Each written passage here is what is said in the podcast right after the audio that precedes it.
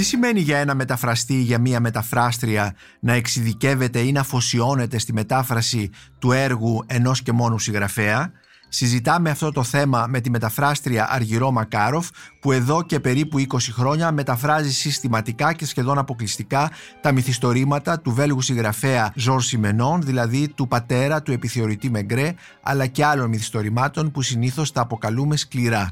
Μυθιστορήματα με ψυχολογική πλοκή. Είμαι ο Νίκος Μπακουνάκης και είναι ένα ακόμη επεισόδιο της σειράς podcast της LIFO, βιβλία και συγγραφής. Μπορείτε να μας ακούτε και στο Spotify, στα Google Podcasts και στα Apple Podcasts.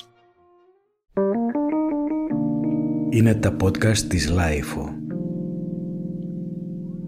Κυρία Αργυρό Μακάροφ, σας καλωσορίζω σε αυτή την τηλεφωνική επικοινωνία για το podcast της LIFO Βιβλία και Συγγραφής. Ξέρω ότι βρίσκεστε στην Αγία Κυριακή στο τρίκερι του νομού Μαγνησίας ε, είστε Ακριβώς. τυχεροί λοιπόν γιατί εγώ είμαι στο κέντρο της Αθήνας και φαντάζομαι ότι από αυτή την άποψη είστε σε πλεονεκτικότερη θέση τουλάχιστον ε, γεωγραφική θέση. Σίγουρα, σίγουρα, σίγουρα. Λοιπόν, ε, αγαπητή κυρία Μακάροφ, κρατάω στα χέρια μου τον τελευταίο τόμο Ζω Σιμενών που εκδόθηκε από τις εκδόσεις Άγρα. Είναι μια περιπέτεια του επιθεωρητή Μεγκρέ με τίτλο «Ο Μεγκρέ και η νεκρή κοπέλα» και ε, είναι το 35ο βιβλίο, 35ος τίτλος έργων του Μεγκρέ που ε, κυκλοφορεί από τις εκδόσεις Άγρα σε δική σας μετάφραση.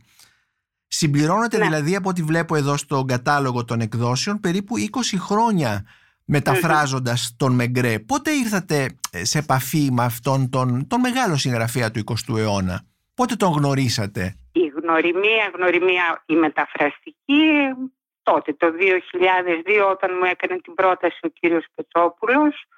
Ο εκδότης, ε, ο εκδότης της Άγρας. Ο εκδότης της Άγρα, γιατί θα γιορταζόταν στην Ευρώπη τα 100 χρόνια από τη γέννησή του.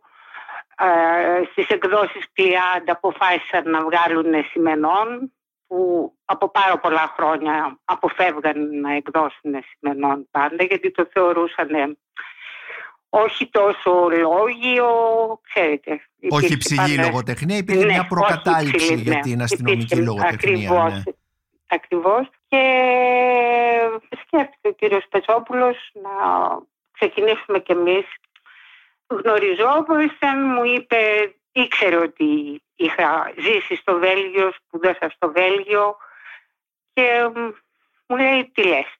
Λέω γιατί όχι, Γνώριζα το σημενόν, βασικά πρέπει να σας πω ότι τέλειωσε τη γερμανική σχολή στη Θεσσαλονίκη και είχα δώσει νομική, δεν πέρασα, μου λέει ο πατέρας μου εγώ δεν δίνω άλλα χρήματα για τα φροντιστήρια και τέτοια, αποφάσισε τι θες να κάνεις. Δεν ήθελα να πάω στη Γερμανία, ήμουν λίγο μέχρι τότε έτσι με τους Γερμανούς και όλο. Είχα τελειώσει τη γερμανική σχολή λίγο σαν αγκαρία, ναι. θα λέγαμε.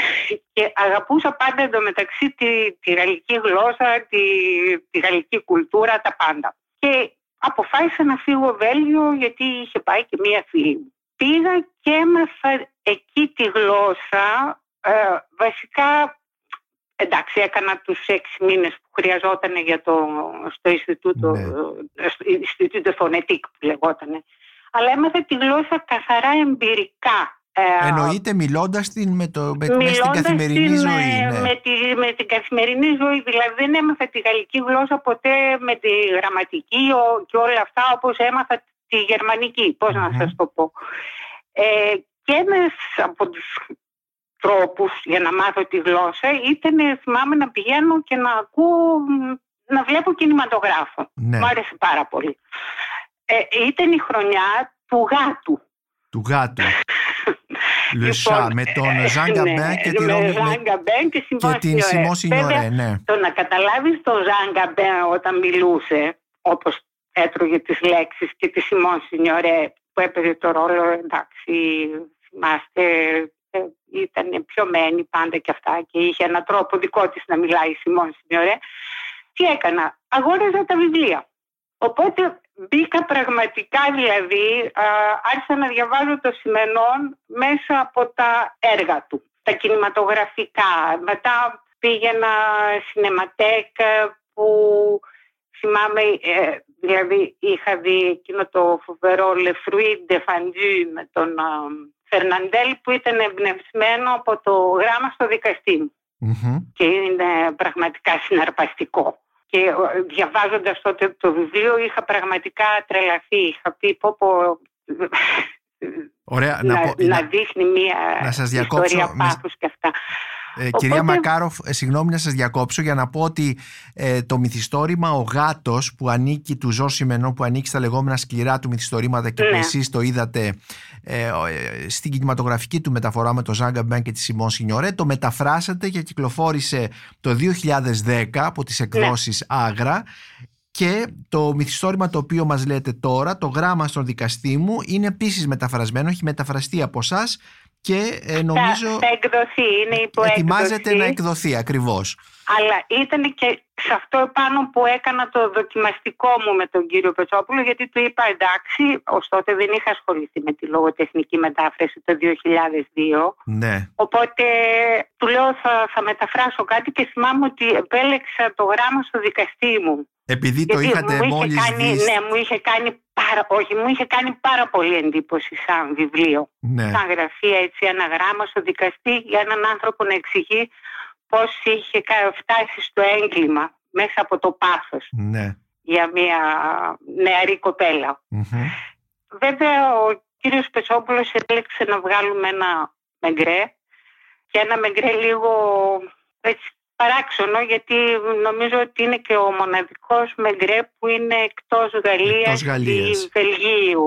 Δηλαδή ο μεγκρέ στη Νέα Υόρκη ήταν και αυτό ένα από τα παράξενα αλλά νομίζω ότι πέτυχε το εγχείρημα. Πέτυχε το εγχείρημα.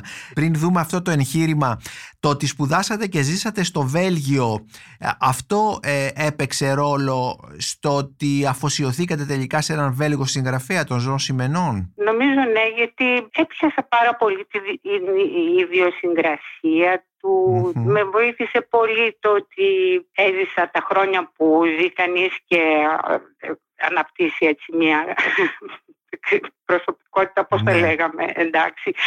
Που εκπαιδεύεται κατά σε κάποιο ένα, τρόπο. Ναι, που εκπαιδεύεται κανείς σε ένα, με τα χρώματα Ναι. του, αυτού του, του τόπου που είναι θλιβερά.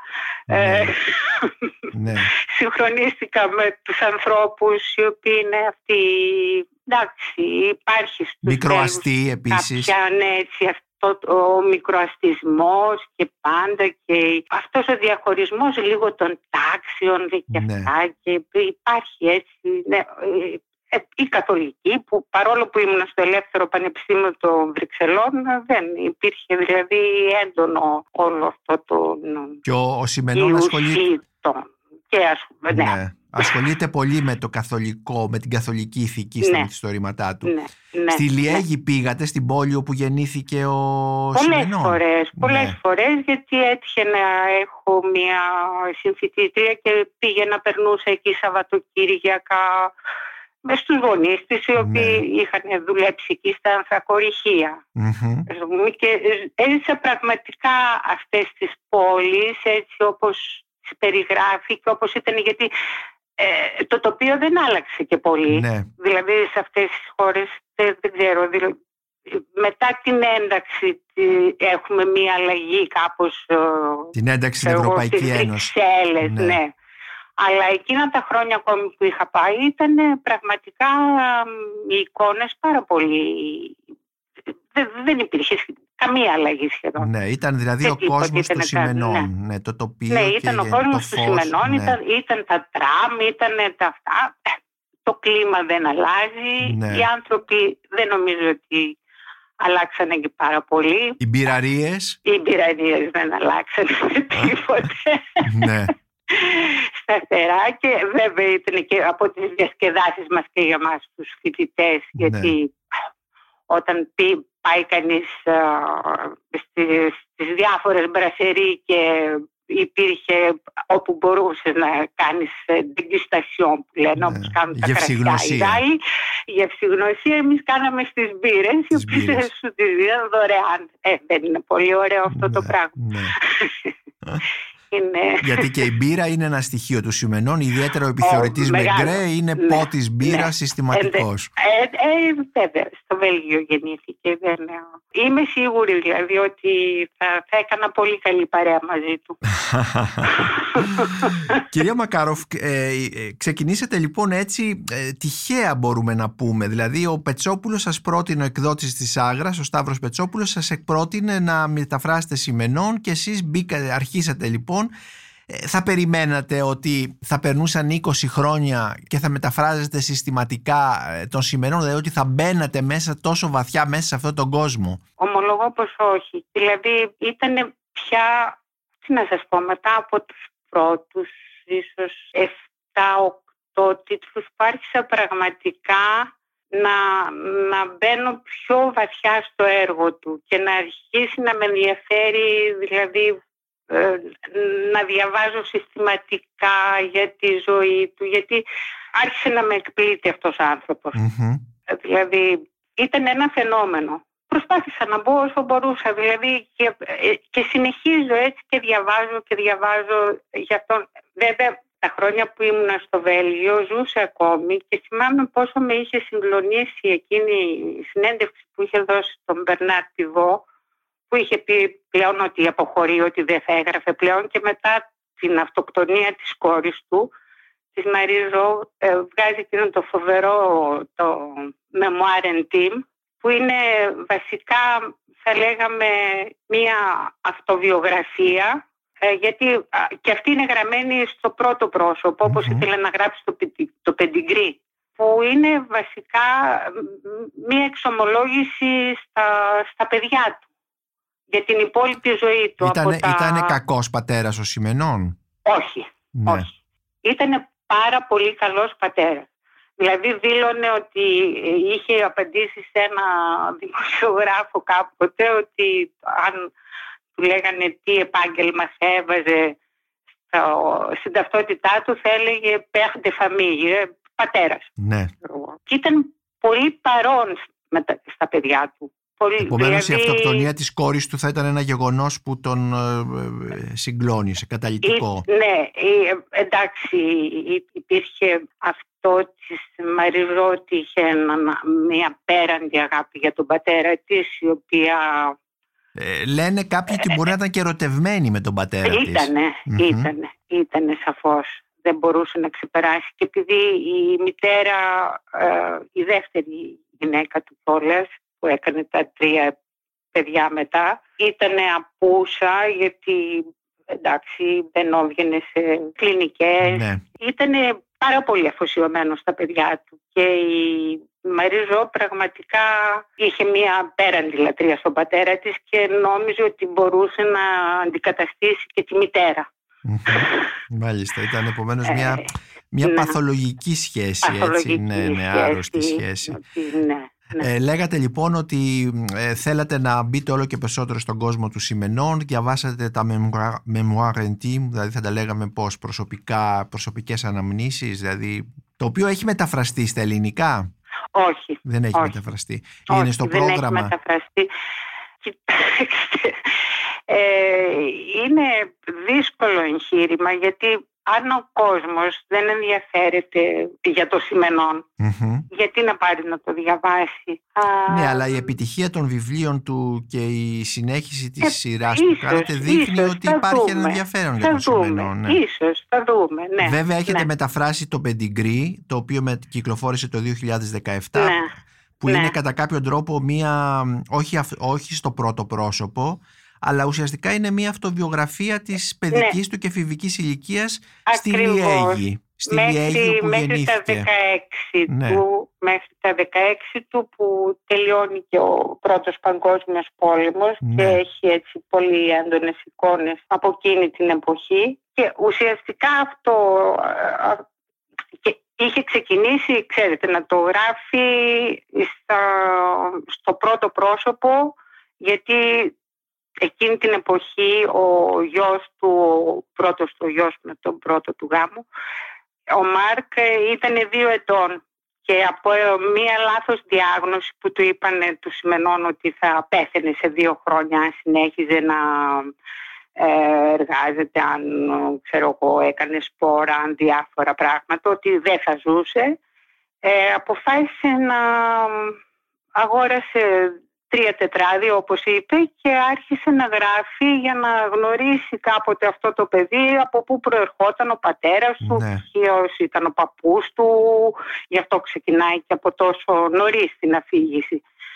Και τότε ε, επειδή ήταν η, η γερμανική κατοχή, ήταν, ζούσε στη Λαροσέλ εκεί που ήταν και αλληλογραφούσε όμως με το Ζιντ Τον Αντρέ ε, Ζή, του τους- είπε, ναι, με τον Αντρέα Ζήτη είχαν, είχαν μεγάλη φιλία Ναι. και τους ένωνε και πολύ μεγάλη αλληλογραφία. Του είπε ο Ζήντ ε, που έτυχε να πάρει στα χέρια του αυτά τα τετράδια γιατί δεν το γράφεις υποτύπω μυθιστορήματος. Και έτσι ξεκίνησε και το έγραψε υποτύπω μυθιστορήματος έχοντας και εκδόθηκαν οι πρώτες ε, γύρω στις 150 σελίδες στην αρχή με τον τίτλο «Je me souviens», θυμάμαι. Και μετά έγινε το πεντιγκρί που, που ξέρουμε. Μετά έγινε ναι. το πεντιγκρί το οποίο η τελευταία του έκδοση ήταν βέβαια πολύ αλλαγμένη και πάρα πολύ γιατί η πρώτη, η πρώτη του έκδοση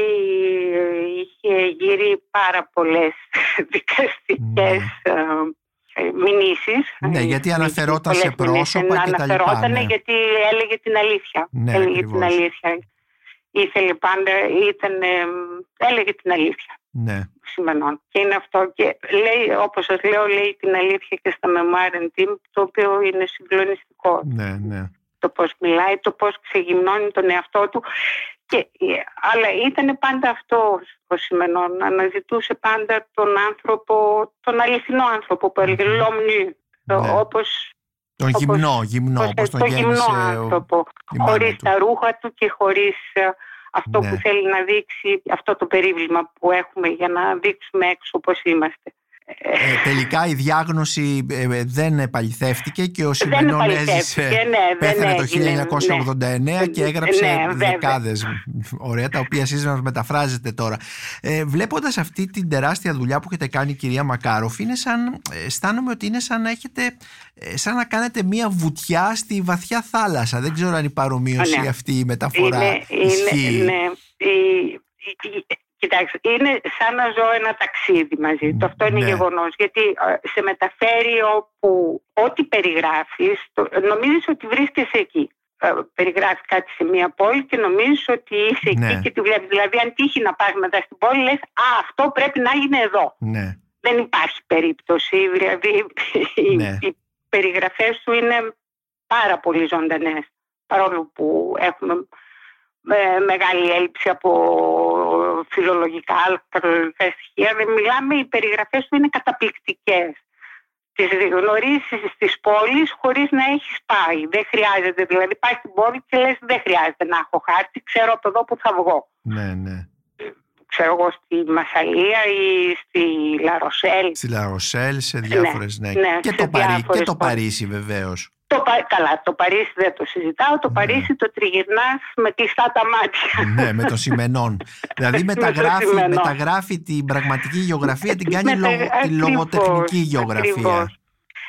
Και έτσι ε, νομίζω ότι ε, κάνω ένα μεγάλο ταξίδι έτσι, Μμμ. μαζί του πάντα.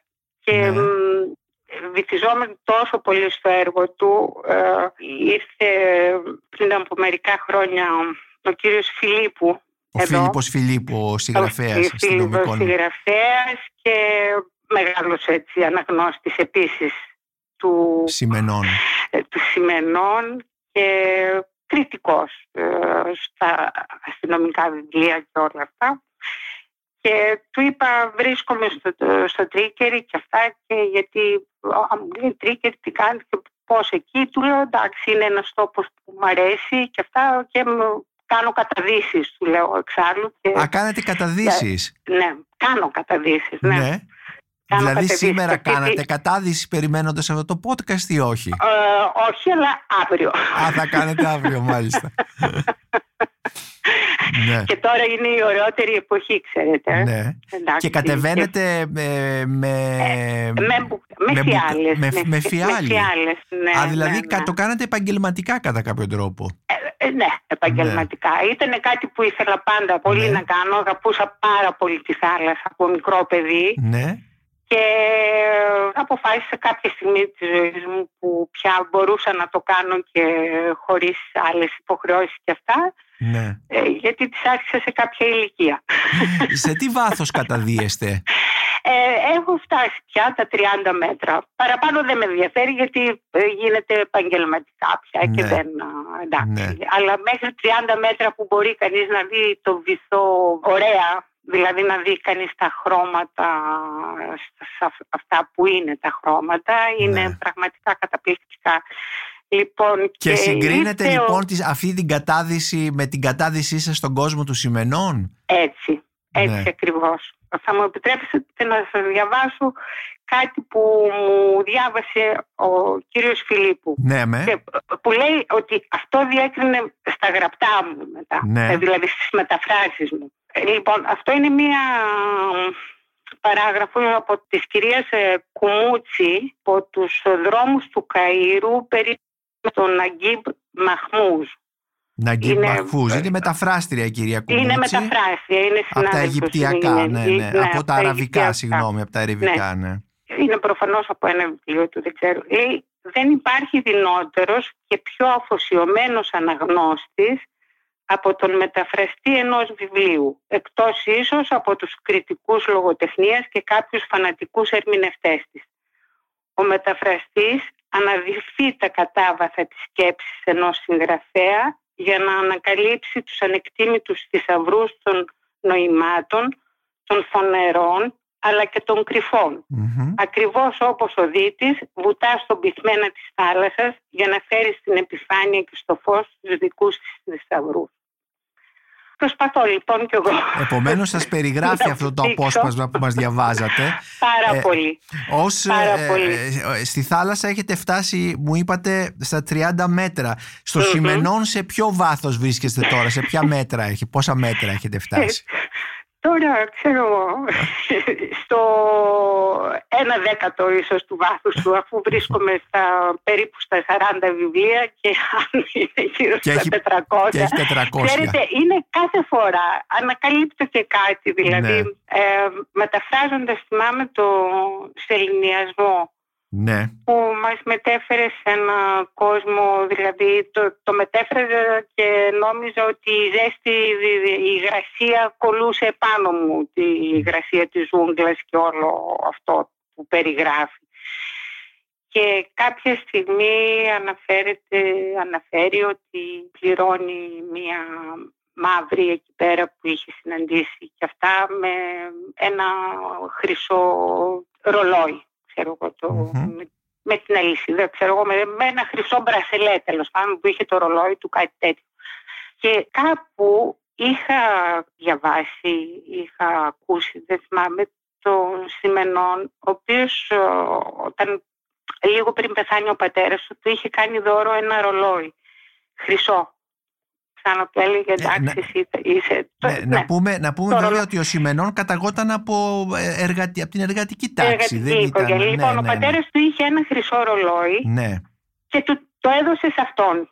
Ε, γιατί του είχε ιδιαίτερη δυναμία. Ε, και ο Σιμενών κάποια στιγμή της ζωής του, όταν πέθανε ο πατέρας του, ήταν νεαρός ακόμη, ε, άφραγκος ίσως, δεν αυτά, ε, συναντάει μια πόρνη στη Λιέγη, ε, που έτσι του άρεσε πάρα πολύ, μια μαύρη και αυτά, και της έκανε δώρο αυτό το ρολόι. Αυτό το πράγμα το κουβαλούσε βέβαια σε όλη τη ζωή σαν αυτό, πώς μπόρεσε. Αλλά δεν είναι εκπληκτικό. Ναι. Και μετά το αναφέρει Το αυτό βάζει στο σαν, σε ένα σεληνιασμό. βιβλίο, το βάζει σε ένα βιβλίο, στο σεληνιασμό που ήταν σαν να θέλει να ξεφύγει από μια ενοχή που Ναι. μπορεί να νιώθει, φαντάζομαι. Ε, ναι. Μπορεί. ε, είναι... Είναι, Ε, Συναντάω, ξέρετε, τέτοια πράγματα Ναι, ναι, έτσι, ναι, ναι. Τα ε, οποία διαβάζοντάς τον. Δηλαδή από ό,τι κατάλαβα δεν μεταφράζεται απλώς αλλά ουσιαστικά μπαίνετε σε έναν κόσμο και, και συναισθηματικά δηλαδή Πάρα πολύ. ε, σας έχει πάρα συμβεί πολύ. ε, το συνέστημα αυτό να είναι τόσο πολύ δυνατό που να σταματήσετε τη μετάφραση και να είπατε ότι αισθανθήκατε την υγρασία να κολλάει επάνω σας Ναι, μεταφράζοντας σε πολύ. ελληνιασμό. Μμμ. Ναι.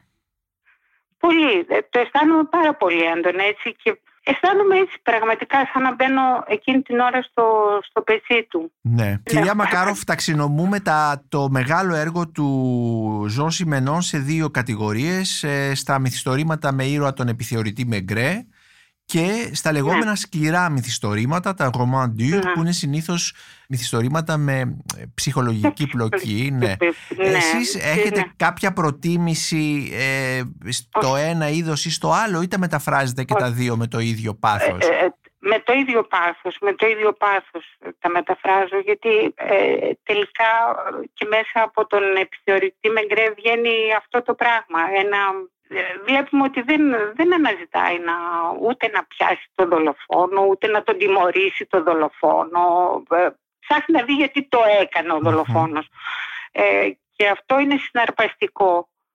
Δηλαδή έχει κάνει τον Μεγκρέ τόσο έξω από, τη- από τα, τα κοινά χαρακτηριστικά των Των ε, detectives, ας detective. πούμε, ή των αστυνομικών. Ναι, ναι. ακριβώς των αστυνομικών που όχι, δηλαδή ε, ε, ε, εκείνο το Liberty Bar ναι. ε, ή το Μεγκρέ και το ακέφαλο πτώμα που ξέρει, εντάξει, αφού κάνει όλη την αυτή, προσπαθεί να πάει, έρχεται, προσπαθεί να καταλάβει γιατί αυτή η γυναίκα κομμάτιασε το, το σύζυγό της.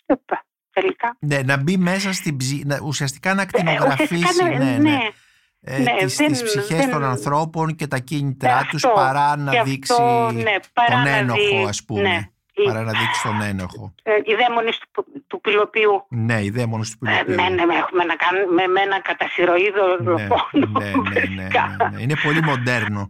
Το οποίο έχει γίνει και ταινία από τον Κλόντ Ε, Σαμπόλ. βέβαια. Ναι, Α, ναι, Και ναι, τι ναι. καταπληκτική ταινία. Ναι, ναι, Και τι ναι. καταπληκτική ταινία. Και ο Σναβούρ και ο Σερσερό. Δηλαδή είναι τόσα αυτά τα πράγματα. Ε, Μπορεί. να σας ρωτήσω κυρία Μακάροφ, πριν αρχίσετε να μεταφράσετε σημενών, είχατε δει άλλες ελληνικές μεταφράσεις; Ε, δηλαδή τον Σιμεν, γιατί ο Σιμενών μεταφράζεται Ε, από πολύ παλιά. Θυ- Έχουμε αυτές τις... Όχι, Όχι. για να είμαι ειλικρινής. Μπορεί, ε, ξέρετε, μπορεί ε, να υπήρχαν κάποια βίπερ στο σπίτι που έπαιρνε ο Μμμ. πατέρας μου τότε είχαν βγει, αλλά δεν, όχι, δεν είχα, όχι.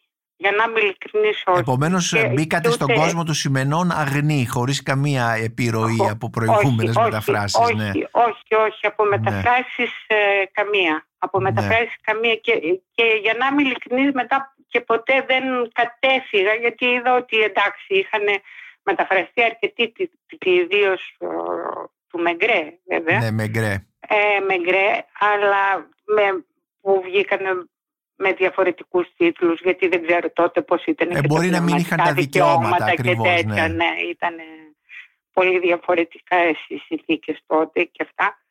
Ε, αλλά όχι, δεν, ποτέ, ποτέ, ποτέ. Ναι. Προσπάθησα Ε, τι, να σας, μην- τι σας δυσκόλεψε περισσότερο στο, στον Σημενών, στη, κατά τη μετάφραση δηλαδή, τι, τι ήταν το πιο δύσκολο; Το πιο δύσκολο κυρίως είναι όταν αναφέρεται σε πράγματα πάρα πολύ εξειδικευμένα, αυτό Μμμ. που λέω δηλαδή. Ε, περιγράφει ένα παιχνίδι μπιλότ σε καφενείο ή bridge Ναι, ε, που αν δεν ξέρεις πραγματικά ε, δεν καταλαβαίνεις τίποτα. Ναι, Ή ξέρω εγώ μ, αν δεν ξέρεις ιστιοπλοεία ναι, α, δεν καταλαβαίνεις τίποτα από το λιμάνι στην Ομίχλη. Δηλαδή, ναι. Από δεν- τις τελευταίες σας μεταφράσεις κυκλοφόρησε το 2020. Ναι. Ε, πραγματικά εκεί καταφεύγω σε φίλους που ξέρω, εγώ, ξέρω ότι παίζουν bridge, Ναι, οπότε και είναι γα- ευτυχώς γαλλόφωνοι ναι. και μπορώ και βγάζω άκρη. Ναι. Δηλαδή, Δηλαδή αλλιώς, αυτά, αυτά, ε, τα, αυτά σας δυσκολεύουν περισσότερο. αυτά με δυσκολεύουν Ναι. πάρα πολύ. Όταν ε, έτσι και, και το κάνει αυτό γιατί ενθουσιάζεται με κάτι και στο περιγράφει λες και πρέπει να μάθεις και εσύ Μπριτ. Ναι, ναι, ναι. ναι. Ε, ναι, σε βάζει μέσα σε ένα κλίμα. Ναι. Ε, θα σας ρωτήσω κάτι άλλο σε σχέση με την πολιτική ταυτότητα του Σιμενών. Ο Σιμενών θεωρείται ότι είναι της δεξιάς, ανήκει στη δεξιά, ανήκε δηλαδή, ακόμη και στην άκρο δεξιά, αλλά βλέπουμε μυθιστορήματά του, όπως ξέρω εγώ οι αραβώνες του κυρίου Ιρ, το ναι. τρένο, όπου Ναι. ε, είναι βαθιά... ε, ε, ε, Α- αντισημιτικά και, και, και πραγματικά δηλαδή είναι πολύ κρίμα να λέγονται τέτοια πράγματα γιατί δεν είναι αντισημίτης φανταστείτε, καθόλου. ίσα- φανταστείτε ίσα. πότε γράφηκε ε, Ναι. δηλαδή αν σκεφτείτε ότι το, οι αραβώνες του κυρίου Ιρ γραφήκαν το 1933 Ναι, εντάξει δηλαδή και στυλιτεύει εκεί πέρα τον Αντισημιτισμό, αντισημιτισμό των, ακριβώς. των, Γα- των Γάλλων ε, πραγματικά δηλαδή των Γάλλων και το μικροαστών. χαβιεδισμό Ναι, για- γιατί περί αυτού πρόκειται ακριβώς. εντάξει και μετά βέβαια το βλέπουμε βγαίνει και στο ανθρωπάκοπο του Αρχαγγέλσκ που γράφει Ναι. πολύ αργότερα το 56 το τρένο το, το, πολύ- επίσης αργότερα γιατί το μεταφράζω Ναι. τώρα πότε γράφει και αυτό τε- το 61 wow. δηλαδή και μετά δεν έχει κανένα στοιχείο που- για, Ακριβώς. για μένα προσωπικά δεν έχει κανένα στοιχείο Επα- καταρχάς δεν, δεν έχουμε δεν είναι ξενόφοβος μεγάλωσε με, με ξένους μέσα στο σπίτι Βέβαια. του με τους ξένους φοιτητές Άλλωστε Δηλαδή, έζησε και στην καθόλου- Αμερική καθόλου πολλά εθνική- χρόνια. καθόλου εθνικιστής. Ε, ε, Στην Αμερική το ότι κατέφυγε τότε επειδή τον είχαν είχε όλες αυτές τις κατηγορίες δίθεν που νομίζω ήταν καθαρά από ζήλια. Κατηγορίες Γιατί- για συνεργασία με τους Γερμανούς για εννοείται, συνεργασία ναι. με τους Γερμανούς υποτίθεται γιατί είχε ε, πουλήσει ξέρω εγώ στην Continental ε, τα δικαιώματα ε, αλλά Ναι, η Continental ε, δεν, ήταν υπήρ- ε, δεν εκεί- υπήρχαν τότε, δεν υπήρχαν τότε και εταιρείες που γερμανικές που δεν είχαν βάλει Ακριβώς. κάπου, δεν είχαν αγοράσει κάτι. Ναι, η Continental ήταν Οπότε- η γερμανική εταιρεία που γύριζε ταινίες στην Γαλλία. στη Γαλλία. Ναι, Οπότε ναι. το ότι βρέθηκαν, ε, βρέθηκαν και γιατί η, τα βιβλία του Σιμενών γυρίζονται ταινίες από, πώς, από μία δεκαετία και πριν. Ξέρω εγώ. Βέβαια. Ε, Έτσι δεν είναι. Ναι. Λοιπόν, ε, τον κατηγορήσανε για τέτοια πράγματα, τα οποία και ίσως γι' αυτό τότε και αυτός αποφάσισε και σηκώθηκε και πήγε στην Αμερική πιστεύοντας και εκεί ότι θα έβρισκε έναν κόσμο και στην αρχή όντως ενθουσιάστηκε. Μετά βλέπουμε ότι αρχίζει και εκεί η απογοήτευση, νομίζω.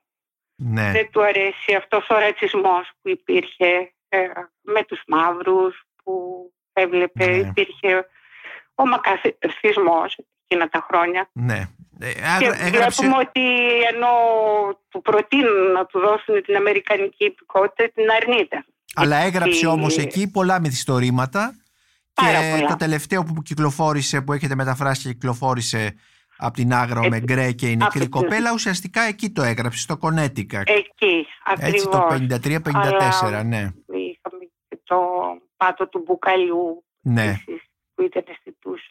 Στην Τουσόν, Ε, στην, το οποίο ε, ε, να. είναι, είναι καταπληκτικό πως σε αυτό το μυθιστόρημα, στον πάτο του Μπουκαλιού, μιας που το αναφέρεται που κυκλοφόρησε το 2020, πως Ναι. μπορεί και παρουσιάζει τόσο, με τόσο βαθύ τρόπο αυτόν τον αμερικανικό κόσμο στην, ε, στη- Κόσμο. στο- στην Αριζόνα Ναι, έτσι και στην, ναι. στα μέρη αυτά της Ναι, ε, ναι, ναι, ναι. ναι, ε, ναι. έναν κόσμο και ταξικό και ρατσιστή Ταξικό, ναι, ναι, ακριβώς, ναι, ναι, ναι, ναι. ακριβώς. Ε, οπότε βλέπει ότι και στην Αμερική ε, έχει το ίδιο πράγμα. Μμμ.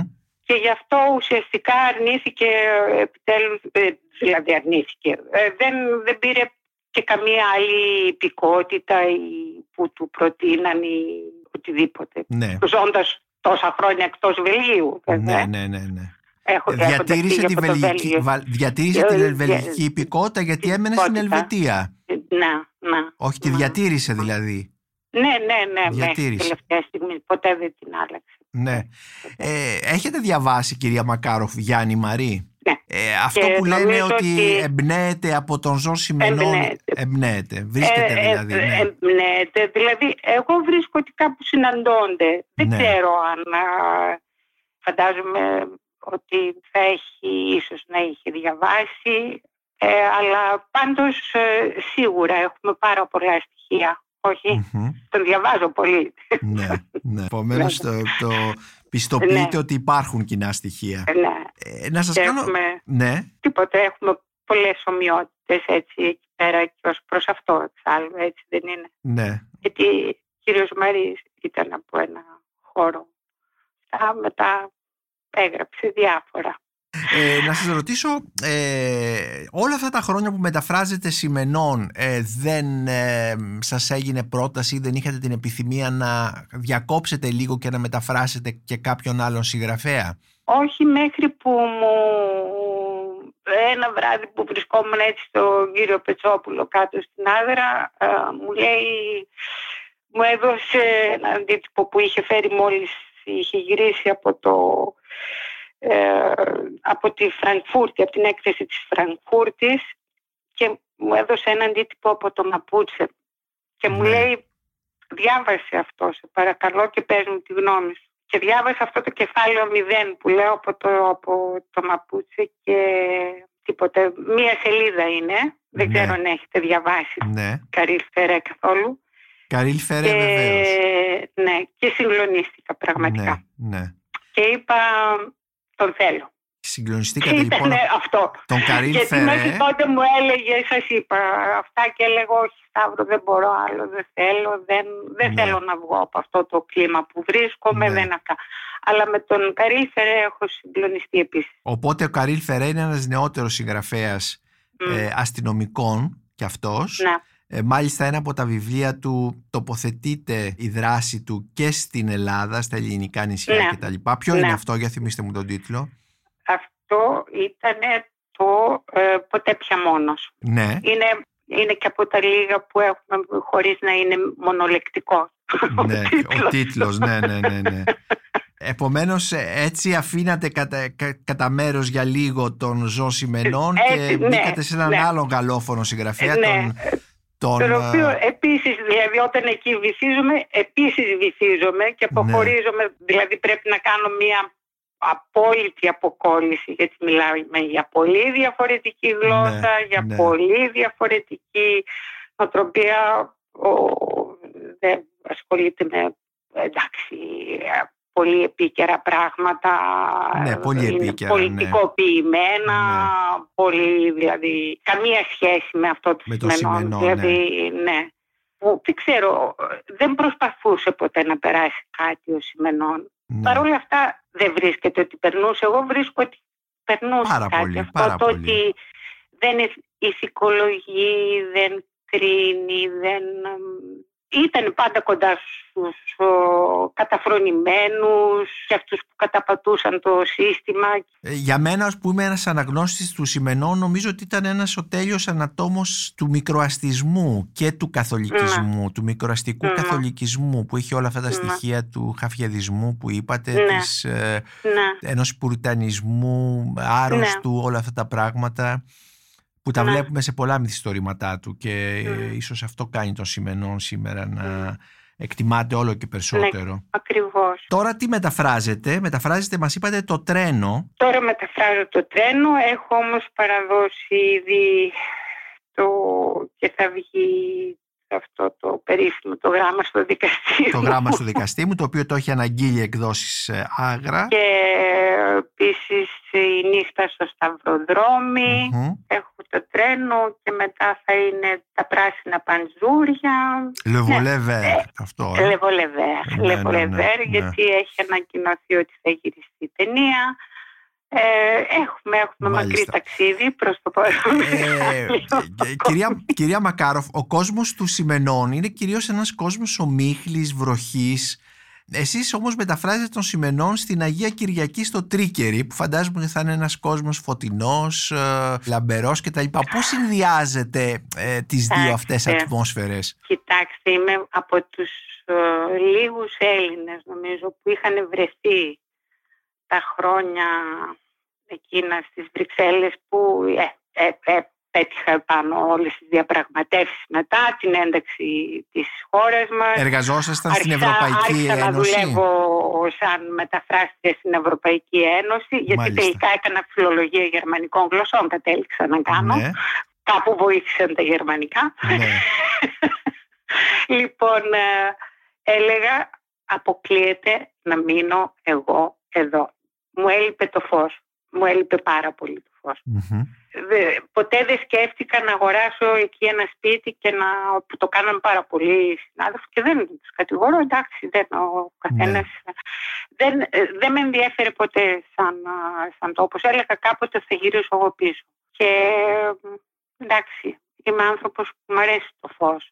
Και μετά επίσης ε, μ' αρέσει να ταξιδεύω, μ' αρέσει Ναι. πάρα πολύ να ταξιδεύω κι εγώ, σαν των σημενών το γράφω εξάλλου και που έλεγε, ε, ο Σιμενών έλεγε πέρασα τη ζωή μου φεύγοντας λέει πιθανόν ελήψη άγκυρας γιατί δεν είμαι από καμία χώρα έτσι, ε, Μμμ. είχε πει στο Φελίνη ναι. μετακόμισε λέει ξέρω εγώ πόσες γύρω στις 39 φορές έχει μετακομίσει κάτι τέτοιο είχα διαβάσει κάπου ναι.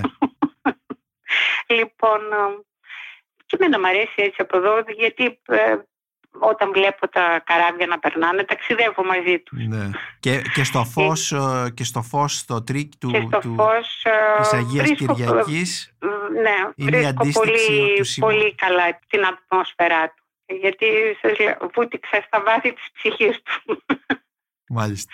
Αγαπούσε και αυτός πολύ τη θάλασσα εξάλλου, ε. Ναι, Αγαπούσε ναι, ναι, πολύ, πολύ. τη θάλασσα, Πολύ, πάρα ναι. πολύ. Και πάρα υπάρχει πολύ. θάλασσα πολύ στα Και μυθιστορήματά υπάρχει του. ναι. πολύ, δηλαδή, και βλέπεις αυτή τη χαρά που όταν περιγράφει κάθε φορά την πρώτη φορά που αντίγησε τη θάλασσα. Το συναντάμε συχνά στα μυθιστορήματά του. Κυρία Αργυρό Μακάρου, σας ευχαριστώ πάρα πολύ για αυτή την συζήτηση και σας εύχομαι να μας ε, συνεχίσετε και να μας δώσετε και άλλες μεταφράσεις ε, του Ζώου Σιμενών. Αν όχι τις 400, τουλάχιστον να φτάσετε τις ε, 150. Δεν νομίζω.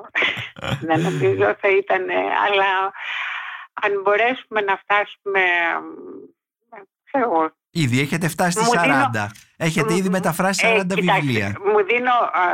ε, εντάξει, και αυτό έγινε σε. 20 μακάρι να, μακάρι να τα καταφέρνει ο κύριος Πετσόπουλος πάντα Ναι. Και να μπορούμε να διπλασιάσουμε αν είναι δυνατόν τις ε, εκδόσεις κάθε χρόνο αντί Ναι. για δύο ή τρία να βγάζουμε πέντε. ναι. Εγώ Το κοινό- πάντως είμαι σε- έτοιμη, ναι. είμαι έτοιμη να δουλέψω και το ξέρει ο κύριος Πετσόπουλος. Δηλαδή α- α- αφοσιώνομαι και εγώ σαν Ναι. τον Σιμενών που Ναι. κλεινόταν και έγραφε ένα μυθιστόρημα σε 7-10 μέρες. Μπορώ, εντάξει δεν μπορώ να το μεταφράσω σε Σε- 7 μέρες. Μην... ναι. Πάντως ε, αφοσιώνομαι πάρα πολύ Ναι. πραγματικά. Ε, έχετε, Έτσι. στι- έχετε στοιχεία για την τύχη του Σιμενών στο το ελληνικό αναγνωστικό κοινό τον, α- τον αγάπησε μέσα από τις δικές σας μεταφράσεις αυτά τα 20 χρόνια. Τι λέτε; Ε, Νομίζω ναι. Ναι. Νομίζω ναι. Για να συνεχίσουμε να... Να συνεχίζετε βγάλουμε αυτό το δηλαδή, πρόγραμμα, ναι. Βλέπω ότι πανεκδόθηκε τώρα ο άνθρωπος που έβλεπε τα τρένα να περνούν. Ναι. Ε, Το ζητάει το κοινό. Το Μμμ. ζητάει. Είναι περίεργο. ε, ε, Γνωρίζει ε, κάποια ε, ο κεμπά που λέμε, πάνω και κάτω ο Σιμενών. ε, Αλλά νομίζω ότι πάλι αυτά τα τελευταία 20 χρόνια Ναι. και αυτά μετά που άρχισε όλη αυτή η ιστορία μετά, για τα 100 χρόνια από τη γέννηση του και τέτοια έχει πάρει τόσο επάνω και μετά παραμένει πάντα Παραμένει πάρα πολύ είναι μοντέρνος. κλασικός και μοντέρνος ταυτόχρονα. Μοντέρνος, ακριβώς. δηλαδή Ναι, όταν ναι, ναι. ασχολείται ε, κανείς πάντα με την ανθρώπινη ψυχή, με τους Ναι. ανθρώπους, δεν- αυτό δεν πρόκειται ποτέ Και να... είναι και ο τρόπο, είναι μοντέρνος και ο Ε, τρόπος του επίσης. το Δεν είναι τρόπος ένας του. παλιωμοδί, μια παλιωμοδίτικη Ακριβώς, αφήγηση. Ναι. Ακριβώς. Δεν υπάρχει τίποτα. Και τα τοπία λίγο πολύ παραμένουν ίδια, ε, όπως είπαμε. Και δεν- κυρίως τα τοπία της ψυχής ναι, των ανθρώπων που ακριβώς. περιγράφει. Κυρία Ναι. Μακάροφ, σας ευχαριστώ πάρα πολύ για αυτή τη συζήτηση. Και εγώ σας ευχαριστώ πάρα πολύ για την τιμή που μου κάνατε. Εύχομαι να είναι καλοτάξιδι όπως λένε και για τα βιβλία. Καλοτάξι, δεν τα λένε. καλοτάξιδι στη θάλασσα του διαδικτύου. Ακριβώς. Σας Λοιπόν, χαιρετώ λοιπόν, σας εύχομαι ευχαριστώ. να περάτε ωραία, καλά και δημιουργικά στην Αγία Κυριακή στο Τρίκερι. Ωραία. Σας ευχαριστώ πολύ. Να είστε καλά. Είμαι ο Νίκος Μπακουνάκης και ήταν ένα ακόμη επεισόδιο της σειράς podcast της LIFO με καλεσμένη τη μεταφράστρια των έργων του Ζορ Σιμενών Αργυρό Μακάροφ.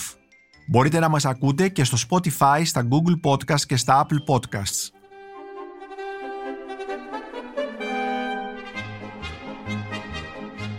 Ηχοληψία, επεξεργασία και επιμέλεια, φέδωνας χτενάς και μερόπικοκίνη. Ήταν μια παραγωγή της LIFO.